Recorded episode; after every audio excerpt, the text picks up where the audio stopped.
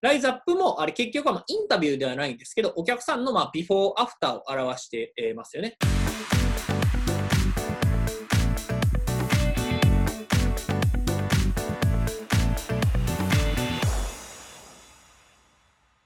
あとはですね、えお客さんにまあインタビューした動画っていうものですね。まあ、これはあのめちゃめちゃ使えます。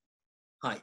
すごい利用頻度としても高いですし、効果としてもすごい高いですね。はい。で、まあ、先ほどのあの、通販ですね。あの、なんかね、ボンボンボンボンと、おみじん切りできるぜ、みたいなやつでも、お客さんの声がね、ちょっと入ってたと思うんですけど、お客さんにインタビューするってとこですね。はい。えーお客さんにインタビューしたあ、まあ、動画、まあ、顧客の声っていう動画ですね。まあ、実際にこれ何聞くのかっていうと、基本的にはまあ使う前どんなこと困ってましたが、何ができなかったのができるようになったことは何ですか、まあ、ビフォーアフターを、えー聞いていきますと。はい。ビフォーアフターを聞いていきましょうといところですね。でこれまあイントロはちょっと飛ばしてもらって。生産農家をはい。えこの仕事を始めて、平成14年からやってます。もう17、8年になります。で産直農家、オンライン化したのが通常の農業出荷さんから始めたのが平成18年。それから、なんちゃってオンラインという形で、ヤフオークションとかそういうのが始まって、自社サイトを持つようになって、そういったところで今は一応生を切るとこ、直接個人のお客様や取引先に発送するその受注を自社サイトに何か悩まれていたこととかあれば教えてください。あの、いちごっていうのが12月から5月末までしか取れなくて、その間はですね、それなりにオーダーがあるんですね。ただ、6月から11月までいちごが取れない時期で、収入は必要だけど、売るものがなんか加工品をジャムとかジャムとか、フリーズライダーで作ったのはいいんですが、生加工のインパクトがない。どうやって商品の素晴らしさ価値を伝えたらいいかっていうのにとても悩んで、比率的に言うと別称で生だったら1000万近くあるんですね。はい。で、まずこのね、えーお客さんの悩みをこう最初聞いていきますと。はい。で、その後に、えー、よいしょよいしょ。あ、2日間。これは、えーと、Facebook 広告講座をこう受けていただいたんですけど、えーそれのまあ感想みたいな感じですね。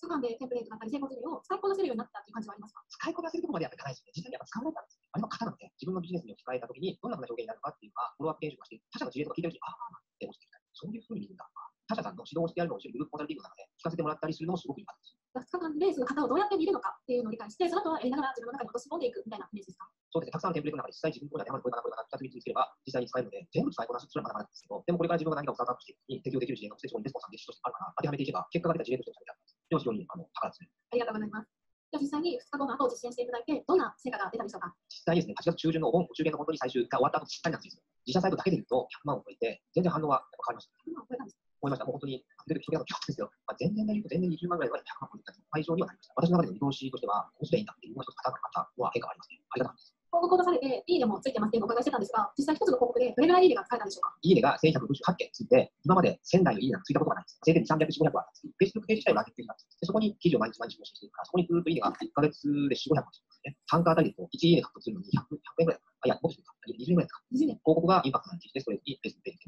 いいねをした方には物語的な記事を読んでもらう。ここからウェブサイトにアクセスしてもらうという感じです。地域の方からもいいねが増えて、使いやすくできたと。そうですね。これは広告の効果だと思います。一番はい。っていうので、えーまあ、お客さんのインタビューを、えー実際にまあセールス、コンテンツ、まあ、両方使えるんですけど、これはあのレスポンスチャンネルでコンテンツとして、えー提供させていただいております。で、セールスの時はセールスの時で、まあ、同じ動画を流してですね、えー実際にこの、方が受けられた講座っていうのはこれです、みたいな形でこうつなげていくというものですね。で、これ顧客の声っていうのは、あの、インタビューしてこう提供するっていうのも一つなんですけど、まあ、形を変えるとですね、いろんな方法で使えます。例えば今この、えー形式だったら、まあ今このね、お客さんとうちの、まあスタッフ、宇田が、あこうヒアリングというか、えー二人でこう対談保育っぽくやってるんですけど、お客さん一人で、え出ていただくっていうのもありますし、あとは見せ方のところでいくと、基本的にお客さんの声っていうのはビフォーアフターですね。ビフォーアフターと。